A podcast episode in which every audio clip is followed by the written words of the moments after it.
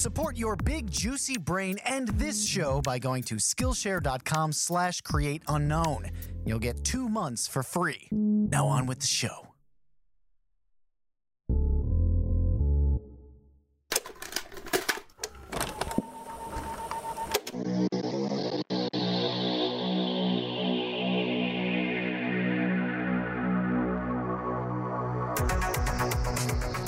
Welcome to the Create Unknown. I am Kevin Lieber. With me is Matthew Tabor, and we spoke with Casey Neistat. And the reason we, we really wanted to talk to him is that, you know, Matt and I talked earlier this year about our two YouTubes theory, where there's the YouTube of old, which is creator driven and very creative and, and Wild West esque.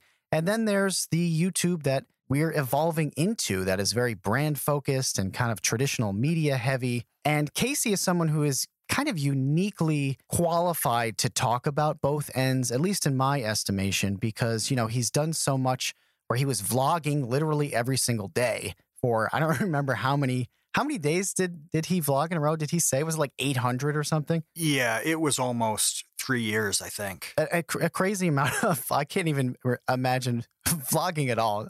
That's like the one thing I don't know. I, I'm scared of vlogging personally. I don't know about you, but it's like here here I am, I don't know, making chicken tenders for lunch again. That's not exciting at all. No, but you probably get comfortable with it around like day 277. you know, it's probably just the first couple hundred that are tough, and then and then it gets a whole lot easier on the next 600. yeah, okay, that's not daunting at all. yeah, you mentioned all of these uh, all of these factors that go into how YouTube works for creators, brands. Uh, you've got the platform doing one thing. You have creators of one kind doing things their way, different kinds of creators doing it a different way, and there are a hundred moving parts. Eh, so, how do we get a really good picture of how all of that works? Well, Casey is positioned in such a way that he knows all of these these pieces. He's got experience in traditional media. You know, he had that HBO show, he did a lot of commercial work. He also loves and supports creators. He launched his own business for that called 368. And he also has had sit downs with YouTube execs like Robert Kyncl. So he has their ear. So it was interesting for me to to to, you know, lend him my ear and just hear what he has to say about what YouTube is doing right and what YouTube is doing wrong. And also how YouTube creators are doing some things right and how YouTube creators like him have done things wrong in the past and and kind of how you make amends or or change or or evolve, you know, from those mistakes. he's able to talk about each facet of this process in in such a unique way right down to uh, we get into how the audience feels about youtubers success and this this weird little shame that can go along with with having it actually work so like you said we get this top uh, top level high level analysis of uh, the business as a whole the, the the media as a whole and then you get right down to to Casey talking about reading individual comments and how they make him feel. And we hit everything in between those two extremes. Yeah, so you're going to get a good taste of YouTube platform stuff, YouTube creator stuff, audience stuff, and also a fella that he met that eats hamburgers exclusively every single day and chews with his mouth wide open, and, and how that altered his opinion on cheeseburgers moving forward. I think it altered his opinion on humanity. It was that significant. it's significant. that significant. So you're going to hear all that right now because you are about to enter.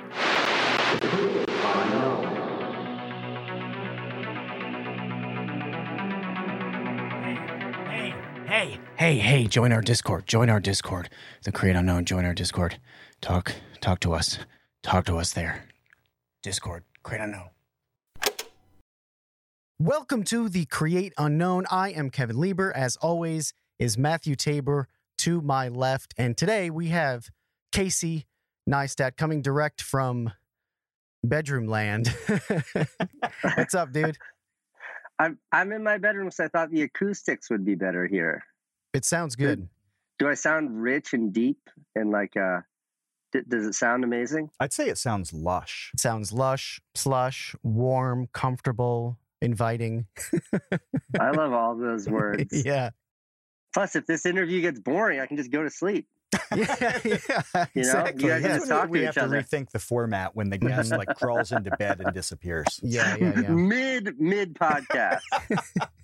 And then we just bring the mic close to you, and it becomes this ASMR like snoring video that actually uh, gets way more popular than the podcast. There's this show, um, you know, First We Feast, the guys that do uh, Hot Ones. They have a they have a show. It's amazing, the Burger Show. And I was filming it with Alvin, the host. I'm on an upcoming episode, and he and I realized how close the microphones were to us as we were just eating cheeseburgers, which is a really revolting sound. Yeah, And he and I went into a tangent where we're like, you know, this is the future. Listening to people chew on ground beef is the future of YouTube. There was uh, Ethan from H3 did a video. Oh, I, I couldn't watch that. You It couldn't made me watch sick that? to my stomach. Oh my gosh, did you see this? No, so I didn't. he reviewed this woman who is eating absurdly large seafood. So like crustaceans, lobsters, crabs, dipping it in some sort of like a yogurt jar size of mayonnaise sauce, and then just like it Yeah. was like it was difficult to watch. That's my nightmare. Why do you think that nightmare. that is so revolting to us though? Because it's weird because it seems to be like a universally disgusting thing, and I, I don't really know why. I don't think anybody likes it. At best, you're neutral. At best, you can tune it Somebody likes it. Somebody sure. like somebody She's doing very everything. good, very good views. Channel's Yeah. blown up. But there's something there that's just kind of nasty. I'm sure you guys have actual things for us to talk about. Before we get into that, while we're talking about gross chewing habits, um, I like I did a whole production once with a guy who's a super talented producer filmmaker, um, but he was like a big fan of cheeseburgers. and we traveled the country together, and he would only ever get cheeseburgers. And then he was a chew with his mouth open kind of guy. Ooh.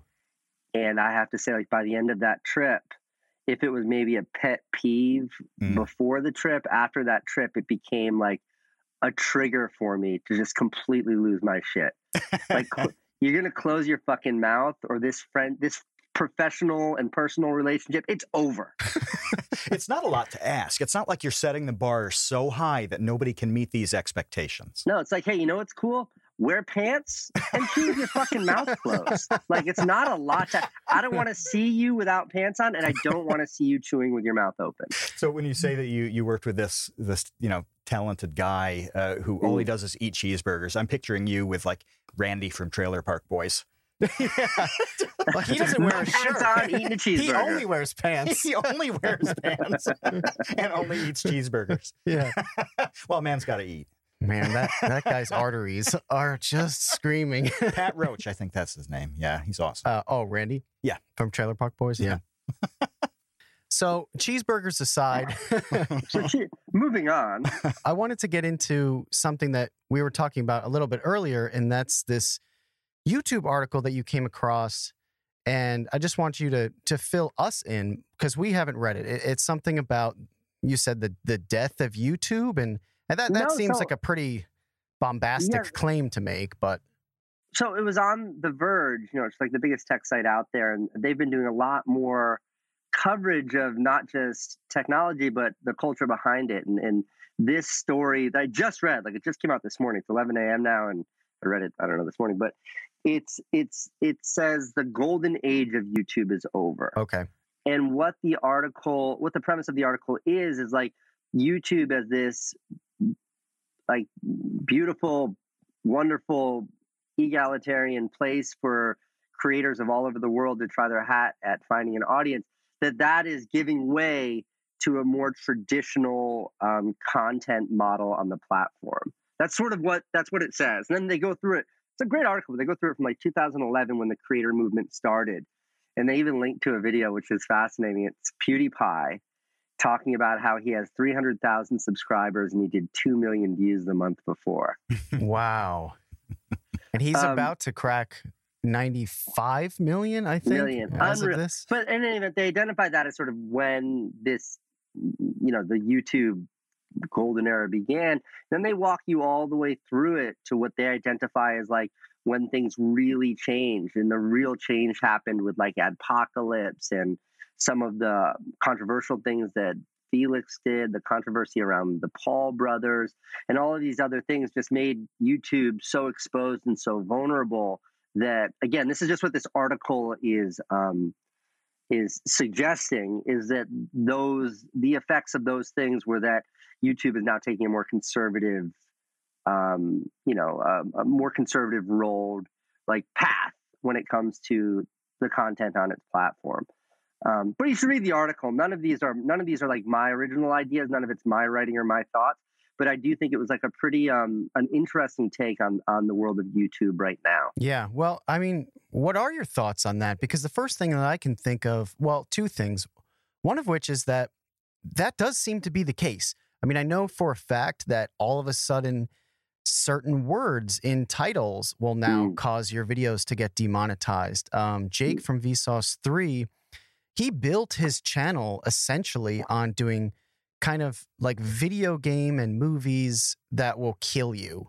So like you know yeah, the Home like Alone his apocalypse, how to survive the apocalypse kind of video. Yeah, or like you know could the, the would the Home Alone uh, traps kill you or whatever?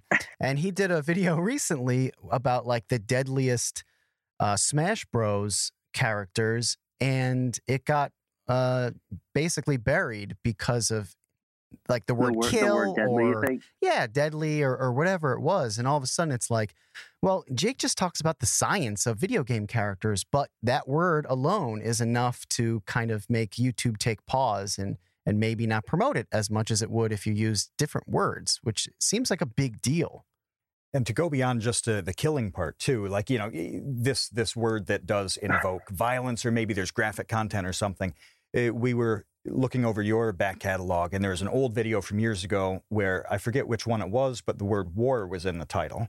And mm. you know, one of the little browser extensions uh, flagged that as being something that could potentially uh, limit the monetization or demonetize it entirely. And it was nothing about war is a conceptual thing. It, it was about dragons. It was the the millions year war. Oh, that's right. Yeah, yeah, yeah. So it's about man's struggle with this this uh, imaginary beast kind of thing. Right. But just having war in the title was something you know that that got flagged in that system and mm-hmm. thinking what this is a little overboard this is tough i mean okay so my perspective on it i think is not what most people would would expect because i do i empathize with with YouTube as much as I empathize with the, mm-hmm. the creators. But um, not to oversimplify, I, i'm a I'm a capitalist, and YouTube is trying to build a business. So I asked myself, like, what would I do in their shoes? And very literally, not not you know, not like a rhetorical like make it all about the creators, fuck the world. Like very literally, like you know, they it's a it's a huge company. What's Google? Like a I think it's it's they're they're in the zillion category, right? They, Whoa, they so cross the threshold into a they're, zillion they're dollar company to being worth um, a Google. That's the whole point. Yeah. um, so they've got this. They've got this. This is let's zoom all the way out, thirty thousand foot perspective on YouTube. You've got this platform where it's like, what is the number? It's like hundred hours every second or hundred hours every minute is uploaded. So even with ten thousand moderators, there's no way to to filter everything unless you're having robots do it. Yep. Okay, so take that as a data. And then take the data point of having incentivized financially um, countless creators in the hundreds of thousands or millions around the world, aspiring people who want to break into that audience, and their motivations vary wildly. I have a tendency to to really put blinders on, and I only see the creators whose motivations are are creative in nature. Mm-hmm. But certainly, some are financial, some are some are much scarier, some are nefarious, some are far more altruistic than sure. than creativity.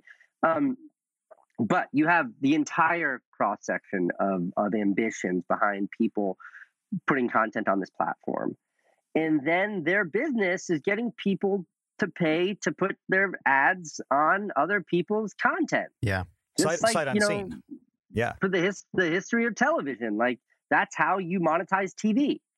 Like Seinfeld never made the dollar, didn't make one penny. How did Seinfeld make money? They sold ads in front of it. Yeah.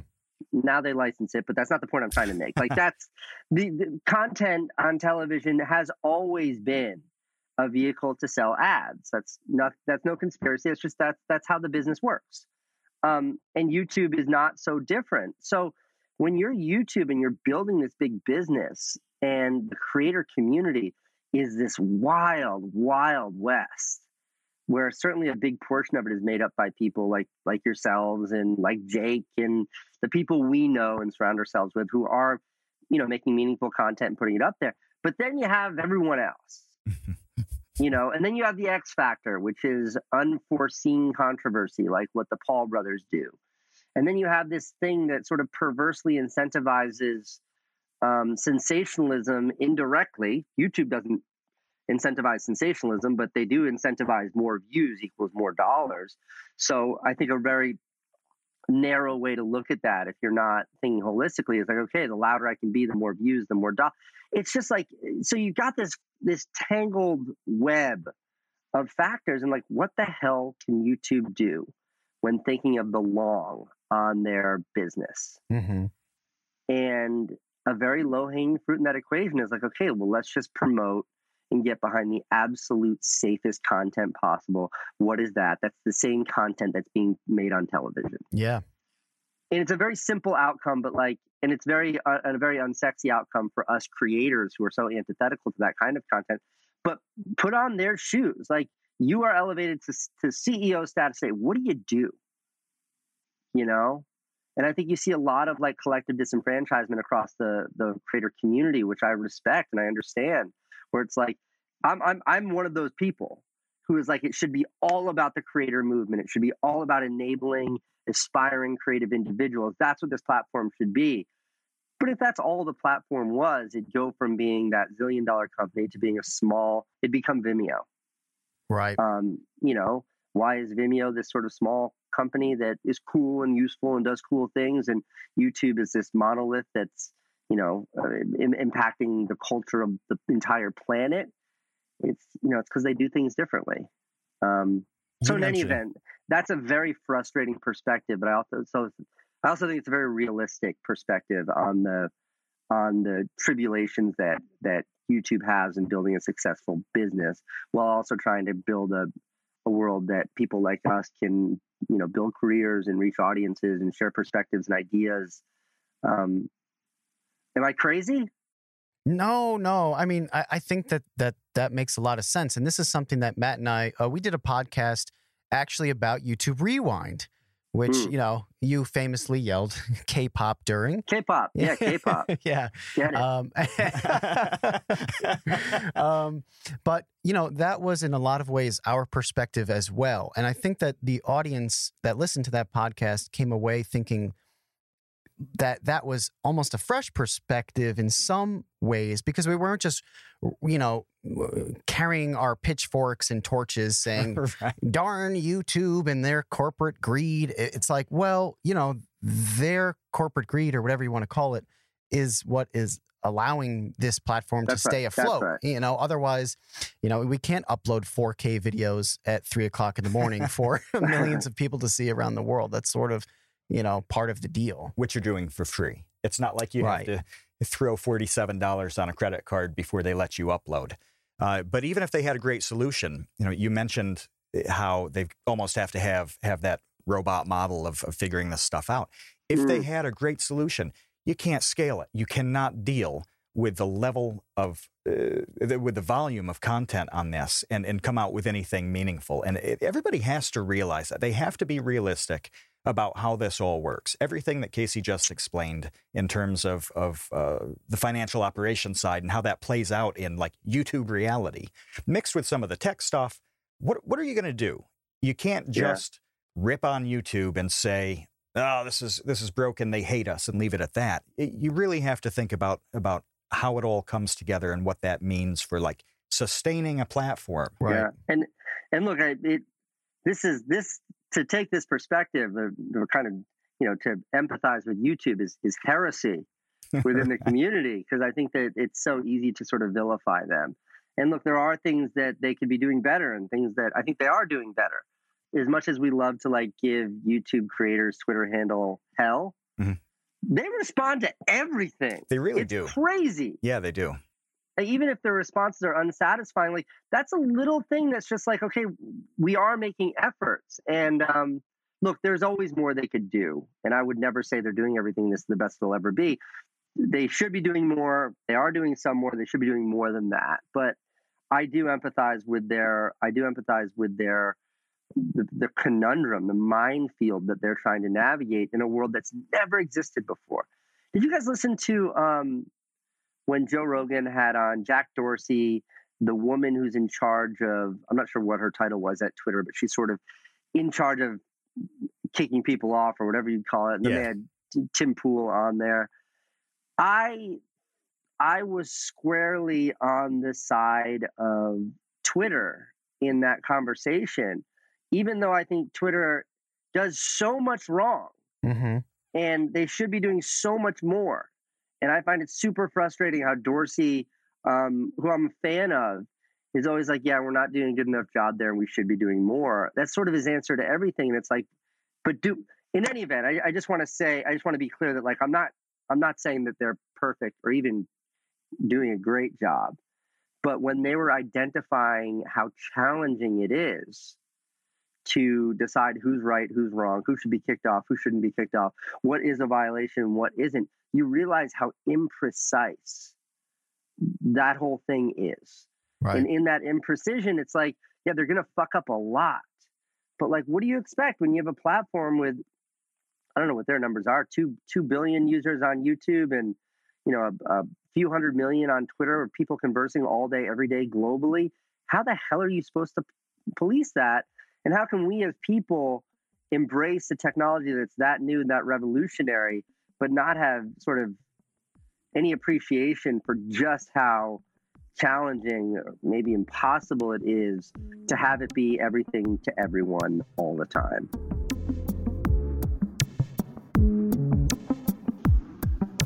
Hey there, this episode is sponsored by Skillshare. Yeah, and talking to Casey, we've seen so many different types of content from him uh, over, you know, however many years. I swear he could figure out how to shoot a video on like an 18th century shoebox camera. yeah, I'm surprised he actually hasn't used a potato yet. Like, there's that old joke of like, "What did you shoot this on a potato?" I'm surprised Casey hasn't been like, "Actually, yes, yes, I did shoot this amazing million dollar commercial on a Bleep. potato." No, I can't say the brand name. we'll just bleep that out. But on a potato, yeah.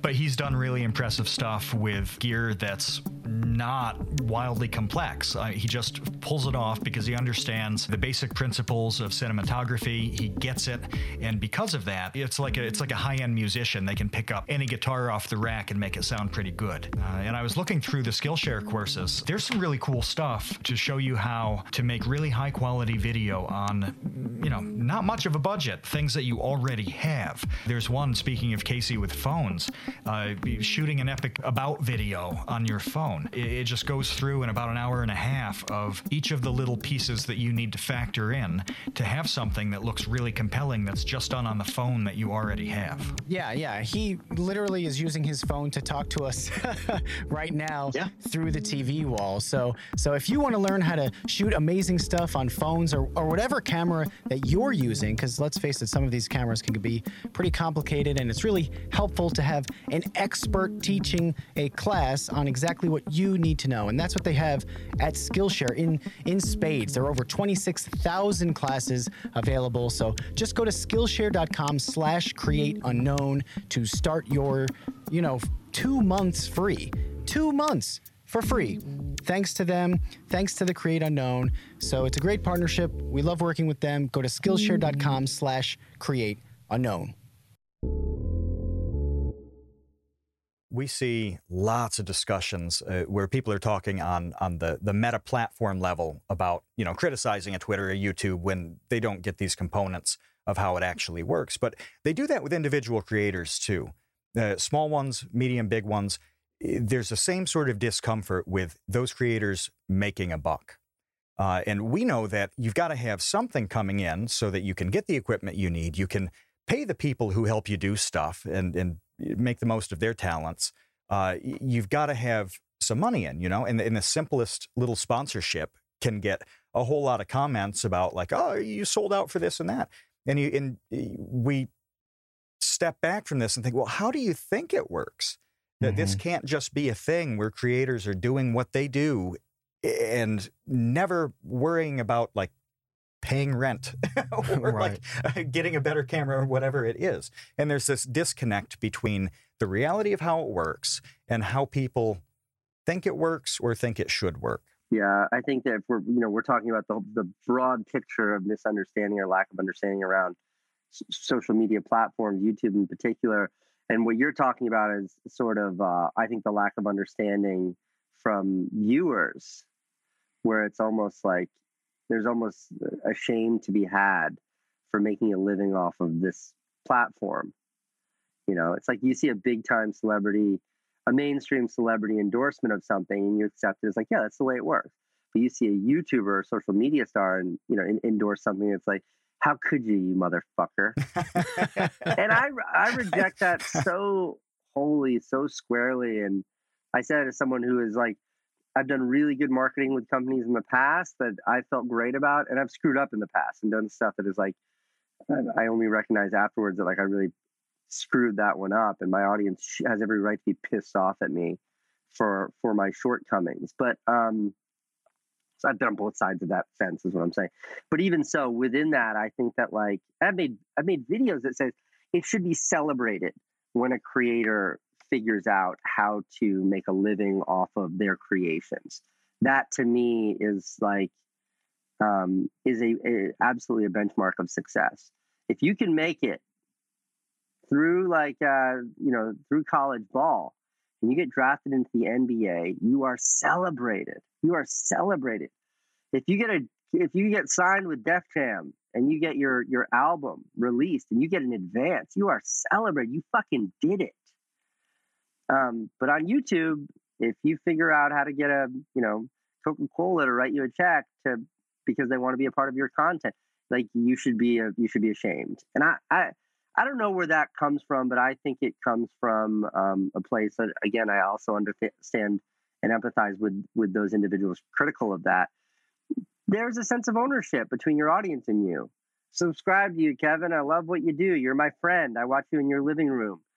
You're not supposed to be making money because you are me and I am you. So I, I get that. It is that connectedness that enables us to build these audiences, and it's that connectedness that people feel is being compromised when you are you know making a living off of that same audience yeah and i also think it's different depending on potentially what kind of content you make because you can make you know any kind of content on youtube that's the beauty of it um, but i would say coming from educational content there's like an extra thick layer of stigma i think with making educational content and then also making enough money to make more educational content. It's like, uh, you know, why aren't you just doing this out of the the good of your heart because you want the world to learn? And it's like, well, I do, but I also would like to hire an editor so that I can pay that editor to help me make the world learn. You know, there is like a process here to actually creating the content that is educational. It's not just mm-hmm. magic. No, and that's how you get to make more of it. You know that thing that you like, that you're watching, that you're a big fan of, right? This is what we do so you get even more of that thing that you like. It should be an easy sell, but for whatever reason, it isn't always an easy sell. So, Casey, what do you think could help bridge that disconnect between people's expectations and, and the realities of how this stuff gets done? Is it even possible? Yeah, I, I mean, totally. You know, the, the, the, mission statement of 368, my company was just to help creators go pro. And by pro, I mean, I think you're a professional when you make money off of your craft. And and I say that because like, you know, I made videos for eight years before I made a penny off of my first video. These are pre-YouTube days. So like I really believe in that. Um, but I, I think one way to tackle that, and I found this to be a really effective way, is with a level of transparency with your audience. Um, you know, like the thing that I think I was criticized most for is doing a ad campaign and then not telling my audience that it was a the video was an advertisement until the end and they felt duped and they felt tricked and i went into it i went into it you know making it where I, where I was masking the fact that it was a brand deal until the end because in my head, it was like my audience will love this. They'll appreciate that because I made a great video. Oh, and by the way, check out this kick-ass brand that enabled this video. That was my, my naive thinking going into it. And then afterwards, when the audience fucking flipped out on me, I was like, you know what? They're right. I think they were right. I was wrong. Um, and I should have seen that. I should have known that it would have made them feel manipulated.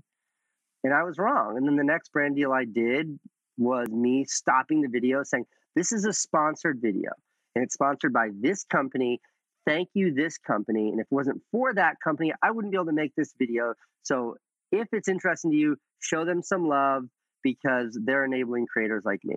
And my audience was like, hmm, okay, he's being honest. I understand the motive here. I understand he's being paid. And now I'm in control. Do I choose to keep watching? Do I choose to interact with this advertiser?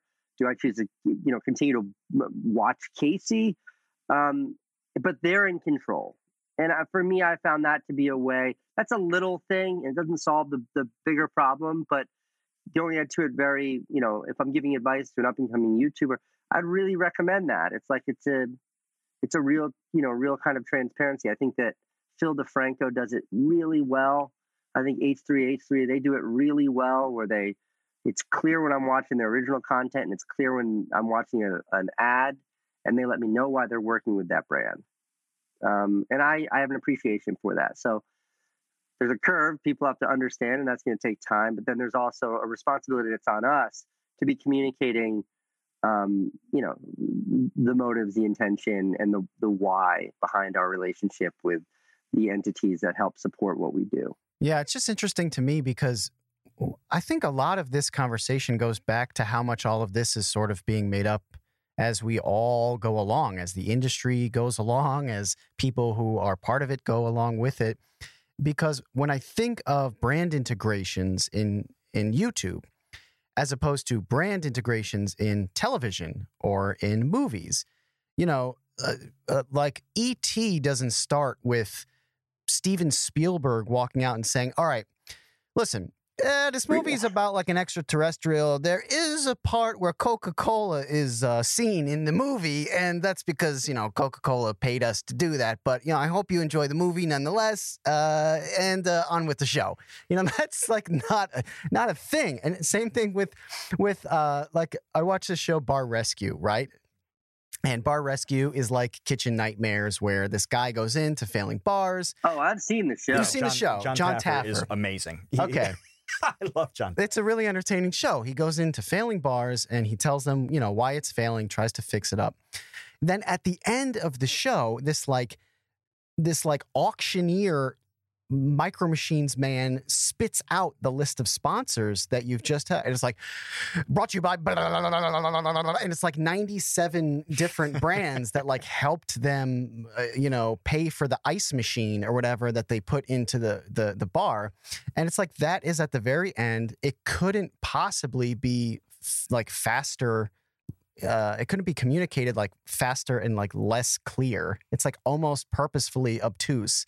And that's fine on television. But you're right. This connection that we have with the audience, just Yeah, it's the different. dynamic is totally, totally different. Yeah, I mean, well, it's there's also something that we're pushing back against, which is that people understand their relationship with TV. I know to watch a half an hour long episode of my favorite show means putting up with eight minutes of bullshit commercials. Like that's the deal.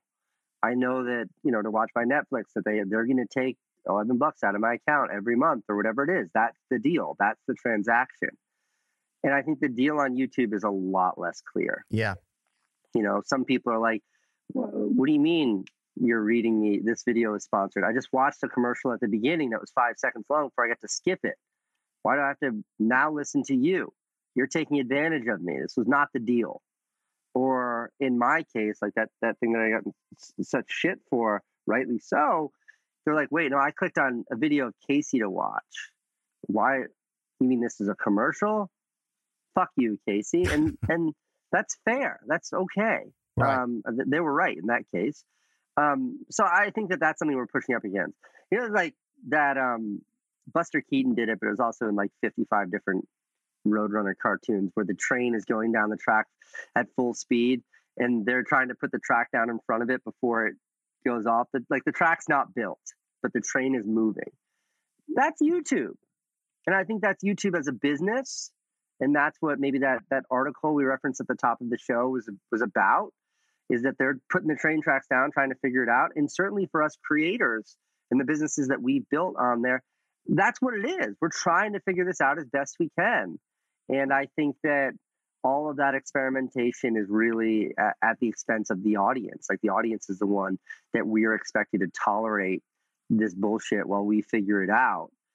And um, you know, so I, I think that there's always going to be conflict and there's always been frustration on the on behalf of the audience. We should have seen that coming with the rollout of of Red and Premium, where there's a lot of pushback that uh, mm-hmm. some people I like to watch, all of a sudden I, I have a, a paywall to watch them, and enough people enough people, you know, made an issue about that. Uh, it, it should have revealed to us that there's an expectation here that is one thing. And if I change that expectation at all, a lot of people have a problem.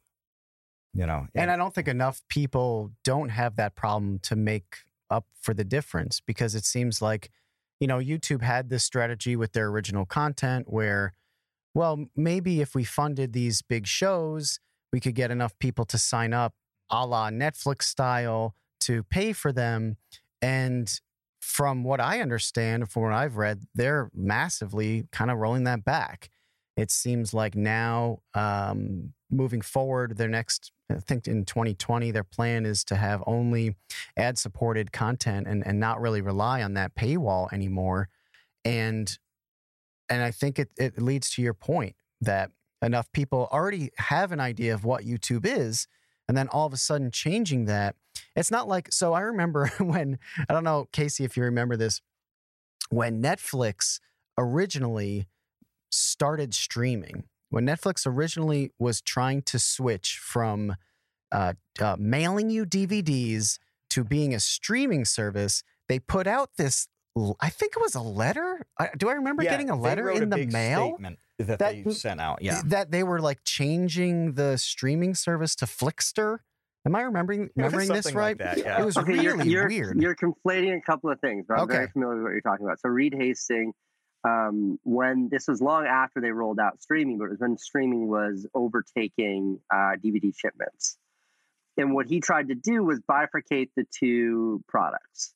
So you could either sign up for Netflix, which is just streaming, and now, if you wanted DVDs as well, you had to sign up for the separate program, and people flipped the fuck out. and they flipped out on such a level. If you remember, like Reed Hastings made like a really bad YouTube video explaining the situation, his intention, and trying to fix it, and it was just like gasoline on the fire till they rolled back the whole thing. But I think that that is a very good and very interesting parallel you set expectations. People had an expectation for my $8 a month, I get my DVDs and I can watch your streaming service. And then when you change that, people feel like they're being tricked. And I think that when the nature of the business is as um, both complex and nuanced as YouTube, you're gonna you're gonna be hitting these landmines all the time. And I think Red's an interesting example because to me, you know, it's like, well, how do we get higher quality content that people might pay for? And it's like, I know. Let's go to our biggest creators. Let's offer them real budget to realize whatever project is exciting for them. They'll use their audience to promote that and get people to pay for the paywall so they can see this great new content. Everybody wins. Audience gets fresh content. Creators get to make something new. YouTube gets a you know more subscribe. Everybody wins. And then you know it, it didn't work out. But again, I, I think that's that's sort of indicative of it making sense on paper, making sense in in in theory, but in practice, it's far more complicated when you're diving into such a like a, a you know such a multifaceted universe as YouTube and the dynamics, the social dynamics of the relationships between creators and audiences and expectations and why people click subscribe and why they like YouTube over television and all of those super nebulous, impossible to define things. You're building a business in and around that. It's it's tricky. And look, ever there, there I there's so much more that could be done to make it better. I'm not I'm not defending anything. I'm just um, when I think, what would I do? I, I don't have any answers. I think I'm like a perfectly average intelligence. I have like an IQ that's, if not triple digits, very close. and I have no idea what I would do to solve the problems that, that YouTube's dealing with on a daily basis.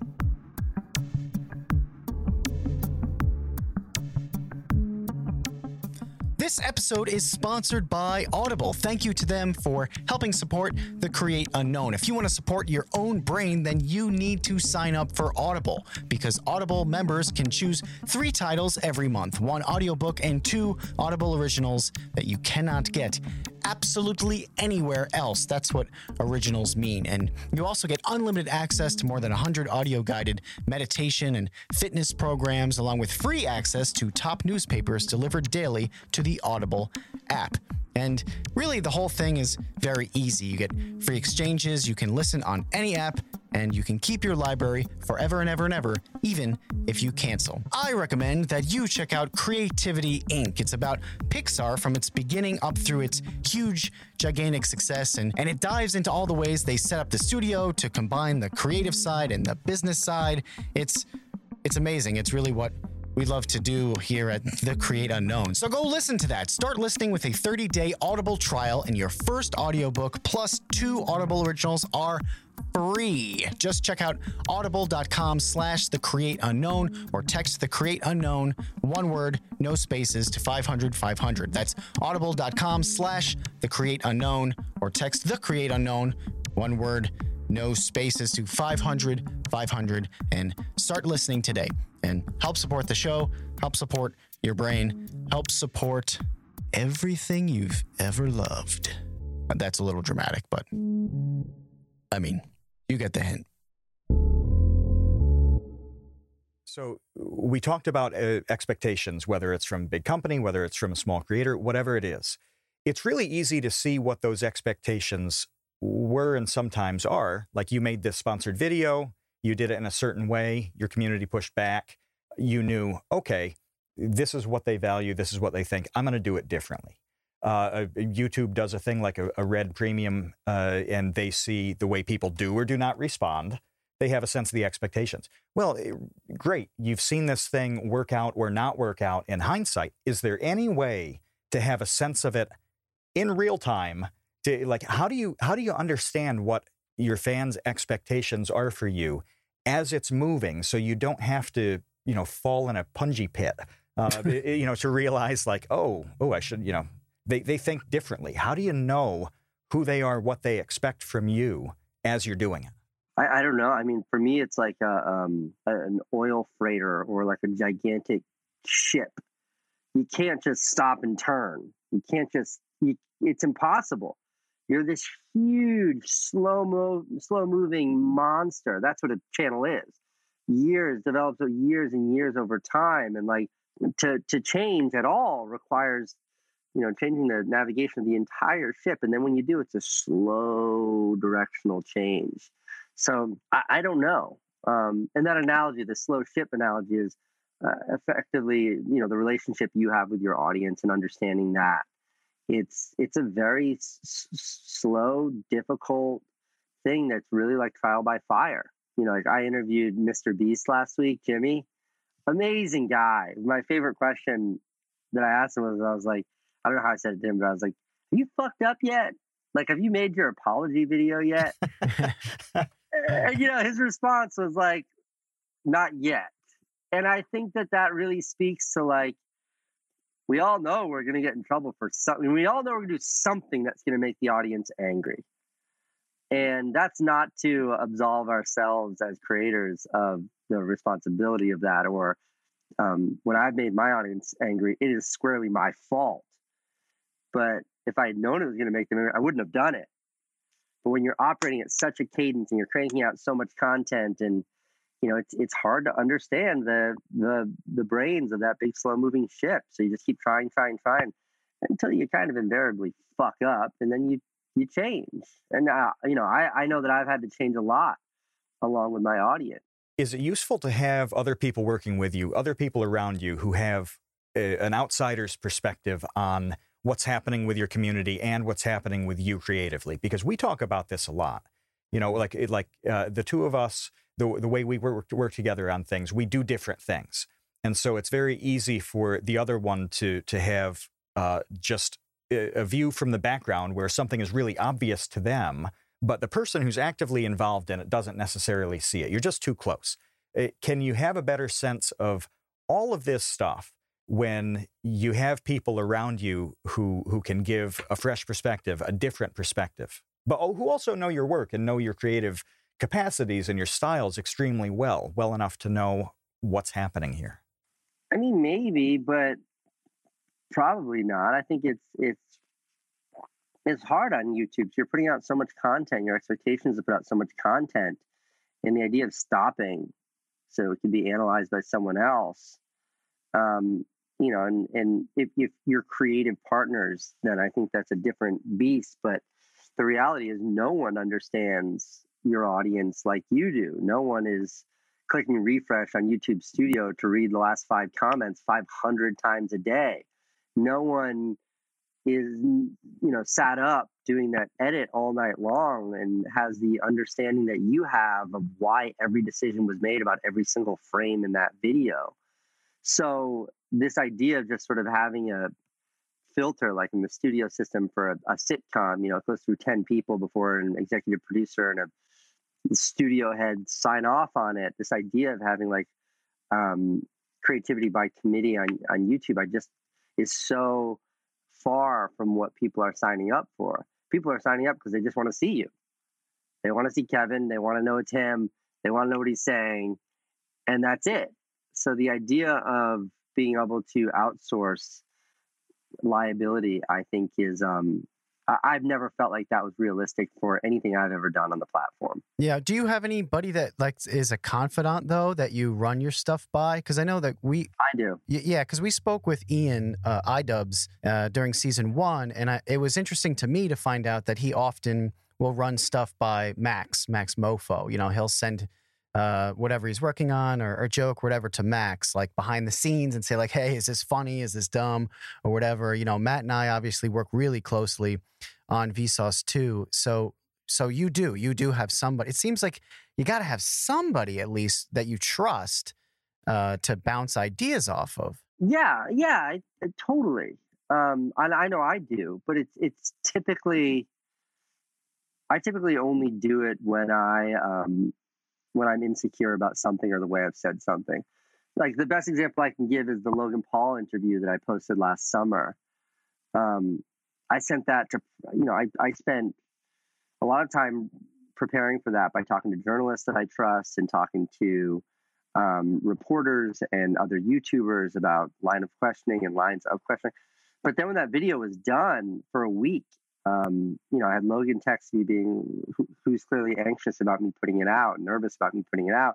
But then I showed it to every YouTube friend I knew, saying, "What do you think?" And um, I won't name names, but people that you would imagine, people that I would imagine that I thought would just endorse it, say, "Yeah, get this thing out there." Were like, "Don't post it." Wow. Um, yeah, they're like, "Don't post it." And then they said some of the things that were my biggest insecurities. They're like, "You come across as a bully." And then I had other people that I trust just as much saying you come across too soft. Mm-hmm. And that, I mean, that video is certainly unique. And that was when there was such controversy around Logan to have any affiliation was negative. And my biggest insecurity was that people might perceive that specific video as me working to help vindicate him or me trying to help his image. When the reality was, I just wanted to have an understanding of his intent from a creator's perspective because I truly felt like everything he was doing impacted us so directly and so profoundly that you know he it would be great to be able to hear from him and that's why i did it. In any event I, you know we asked this this started with you asking about getting input from other people and like that video in particular is one that i sought so much counsel for and around and then at the end of all of it i had to um, i had to take that sort of amalgam of feedback and make my own decision and that's you know my decision was to click publish. But I, I, guess the the lesson learned is that while there's such value in other people's feedback it always comes down to you. You're the one who presses that button that says public on youtube. Um, so you while you can outsource while you can outsource um, maybe the, the the content itself you can never outsource the accountability for it. Yeah, and and and I wonder about so you know you interviewed Logan and you sat down with you've sat down with a few people who I don't want to necessarily say were like really controversial, but l- like you said, there could be blowback surrounding Yeah. your association with them, and and that's something that I think about a lot in terms of this podcast because it's like if if Matt and I want to speak with you know X person and there are all these people who hate X person, how does that affect their, you know, feelings about me? How do the, how does that affect their feeling? Like, how do you walk that tightrope of being able to have a conversation, an intelligent adult conversation with someone who a lot of people just put like the scarlet letter ban uh, thing on and uh, and then think that you are now also you know canceled or whatever for associating with the person that they canceled. Like that new culture i find almost impossible to to navigate without blowing up in some regard Yeah, I mean, look at a really extreme example of that, which was like Joe Rogan had um, Alex Jones on his show a couple weeks ago, Mhm. Yeah. and yeah. like I, I'm really impressionable, and people can convince me of their their side of the argument. But I think that Joe's side of the argument would be like, look, like I'll have anybody on my show in an effort to understand them. It doesn't mean I agree with them. I think that that's virtuous and that makes sense. And then there's another side, which is like this guy is truly toxic. He causes real harm in this world, um, which I agree with. Um, he's done real damage. He's facing lawsuits and he's been deplatformed by everybody else because of the destructiveness he does to the most vulnerable people, which is just awful. Um, and you're giving him a platform to promote those very uh, that very ideology, and I agree with that. Um, but you can't agree with both sides. So where do you, you know, where do you draw the line? And I, I don't know. I think it's a really, I think there's two wrong answers, and I think there's, you know, I think there's, I think both answers are wrong. Having him on is wrong. You shouldn't give that motherfucker a platform. Like he is, I think he's truly reprehensible, um, and he's caused horrible, horrible struggle with people who don't deserve it. Okay, I so that's how I feel. But then it's like, I, if we don't understand people, and you don't understand why people do what they do, then can we really like can we really say that we're going to be able to change the world and make it a better place if we're not willing to listen and at least make some effort to understand the people that we um, that we truly disagree with? I, I, don't know. I mean, maybe that's idealistic. Maybe that that makes me sound, um, you know, like uh, like like Chamberlain or something. But I, uh, I, I don't. I'm, I'm genuinely conflicted conflicted by that. it, it really hit me a couple years ago how weirdly this this can work because uh, we were researching some video. I forget what, which one it was, but iDubbbz dropped a collaboration with Michael, and when it was uh, like YouTubers on hoverboards getting McNuggets or something. It, you know, it was this really funny video, and they're hugging in the thumbnail, and it's oh, it's amazing, right? And this girl I knew was uh, a big uh, Tana fan, and uh, she said, uh, she said, you know, what what are you doing? This guy who does Vsauce just did a thing with iDubbbz who was really mean to this girl Tana, and Kevin works with Vsauce, and you work with Kevin. Like, what are you doing with your life? I'm like, what? right it's like six degrees of somebody i'm mad at Exactly, like yeah. that's not a fair game to play and also like.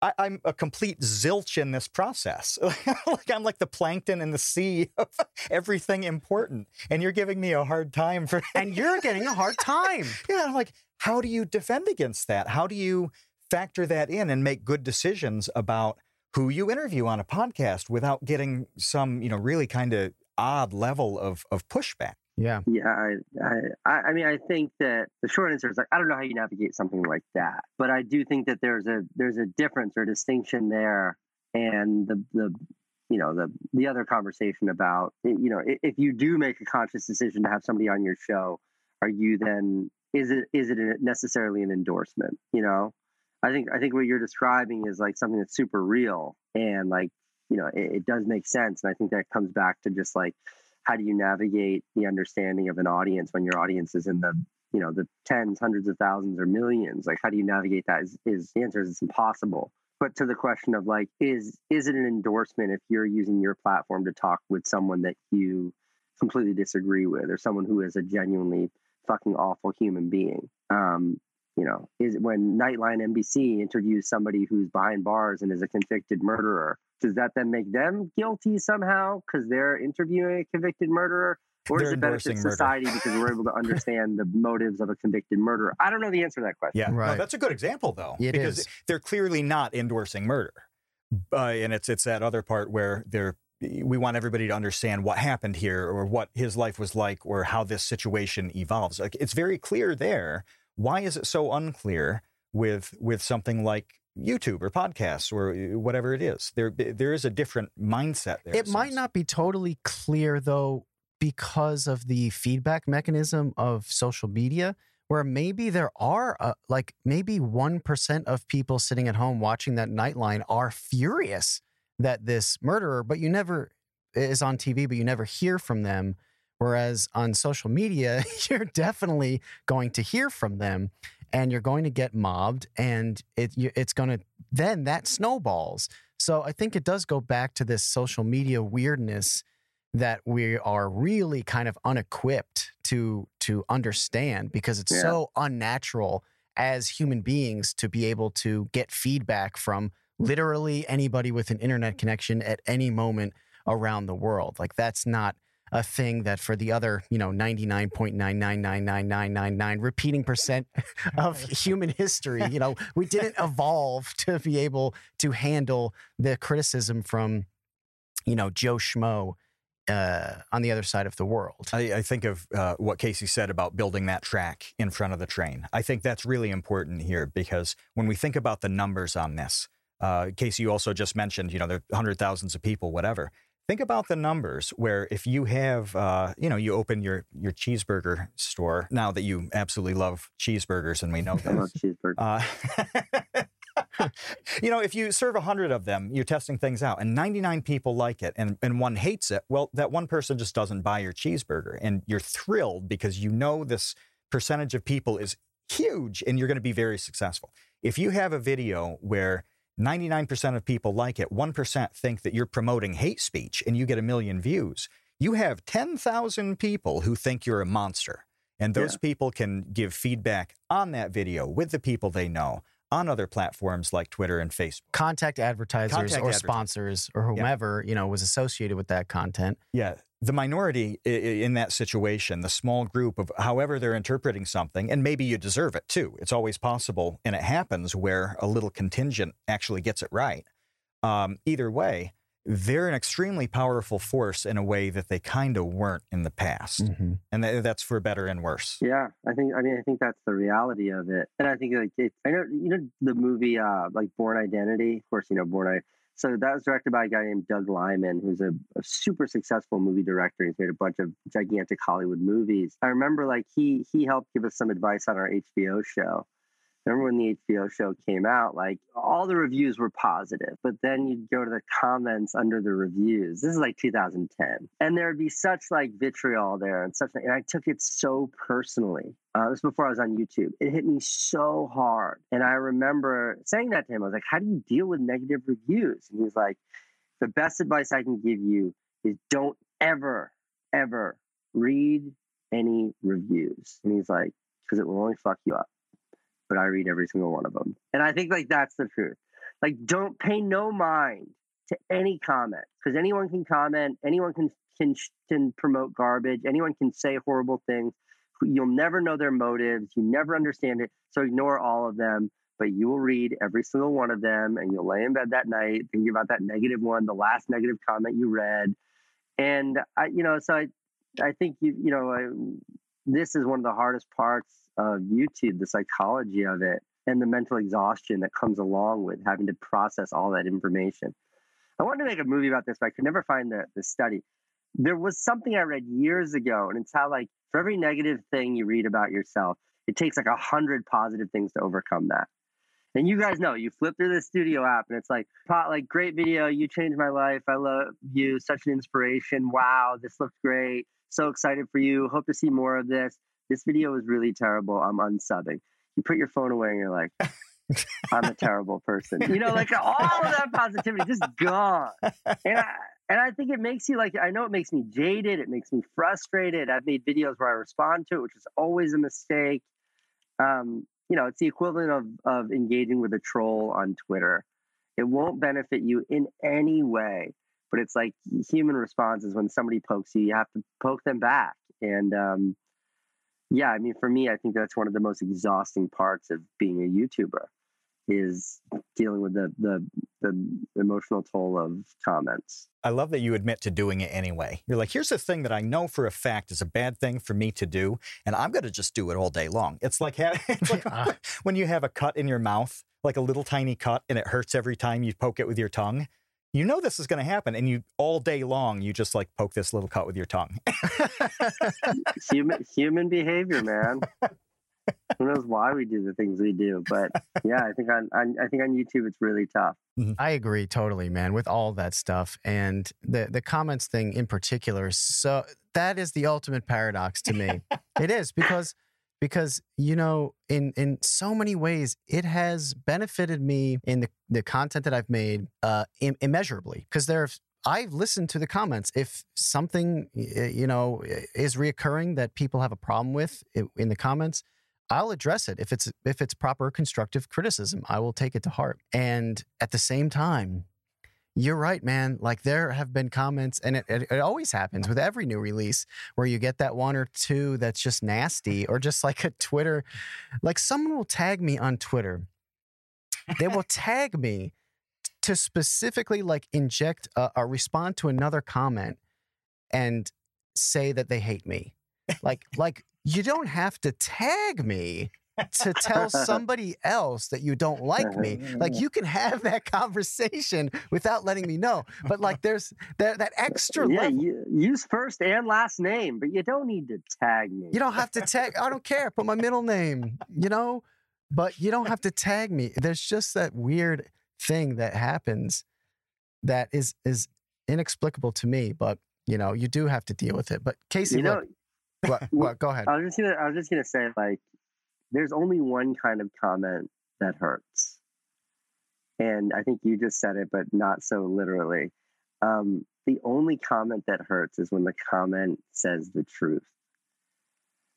And what I mean by that is like, you can scroll past. They don't feel good, but you can scroll past and tolerate ten thousand comments that are like, "You suck," "I hate you," "Terrible shirt," big nose. And it's like, yeah, I do have a fucking big nose. Take it easy. But it's like none of those mean anything. But then you get that one comment and you're like, that's like, your videos used to be so much more creative. They used to be about things. Now it's just you skateboarding. And you're like, fuck. They're right. And it just destroys you. It destroys you. And I remember, like, you know, when I was daily vlogging 800 days in a row or something like that without missing a single day, in the last couple months, I was just like exhausted and I was depleted and I felt like I didn't have anything interesting to say. But the views were so good and like I couldn't break the cadence, like I just couldn't get myself out of so I was just making and making and making. And I remember like making these videos, it just felt phoned in. Like it just felt like it was just so superficial. And when I saw that commenters were starting to pick up on that, it was still 99 were like, such an inspiration, love your work. And there'd be one that was like, yeah, this is starting to just feel like every other YouTuber. This channel used to be special. And I was like, fuck, man. that hurts so bad because it's the truth. And I agree with you. And those are the ones that really hit home. Yeah. Truth hurts. Yes, it does. but now I aspire to be like a, a critical commenter who has a point. That's like the, the ultimate gold standard in commenters. Yeah. To be that guy who says something terrible, but he's right. Like the the poignant troll. Yeah. That's yeah. your goal. the poignant the troll. Poignant yeah. troll. I'm just going to comment on your videos, Casey, until you read something and you're like, I know that you're back there reading it thinking, fuck. Yeah, Busted. You, Cuts to you the core. Totally got me. Hmm. So, here at the Create Unknown, Casey, we love to showcase the creativity of our guests. You're a very creative person. And the way that we do this is by asking our guests a question that has no answer, that they have to make up the answer just on the spot, you know, wh- whatever comes to mind. And I feel like I play this game with my four year old all day, every day, but let's go. I'm ready. I mean, I'm basically like an old four year old. So four year old with facial hair. It makes sense. Oh, that's so creepy. It's so, disturbing. so here's my question for you. This gentleman, this gentleman that you worked with that would eat nothing but cheeseburgers with his mouth open, there's a story behind that. There is a reason that he does not close his mouth when he chews, and there's a reason why he only eats cheeseburgers. And it's something that happened to him early in his childhood. And you know, you need to tell us about that. Yeah, so he actually he grew up on a um, on a dairy farm, and uh, it was on that farm that he developed a real taste for beef. And later in life, when he's getting his wisdom teeth removed, it turned out that he actually had an impacted molar, and in removing that, you know, there was an aberration in his his molars, which meant he could no longer completely close his mouth. And it also left his molars increasingly sensitive so he couldn't really chew steak anymore. So you know ground beef is a much softer substitute to traditional say a flank steak. So he sticks now to exclusively eating cheeseburgers and because of that aberration he can't close his mouth. Um, and this whole story is bullshit and he grew up in new york city and has never probably been on a dairy farm I hope I hope that answers your question. Yeah. Wow. So this guy created a false story to try to excuse his poor manners. That's there are layers to this fake story. The fake Yeah. story has a fake story. Yeah, the, everything's fake. I feel like every I understand every word now, that I just said was completely fictional. awesome. Well, thank you so much for joining us, Casey. It was a pleasure. And, this is yeah, this is great. Talk to you guys later. all right. Sounds Thanks, good, man. Casey. You are about to exit the create unknown.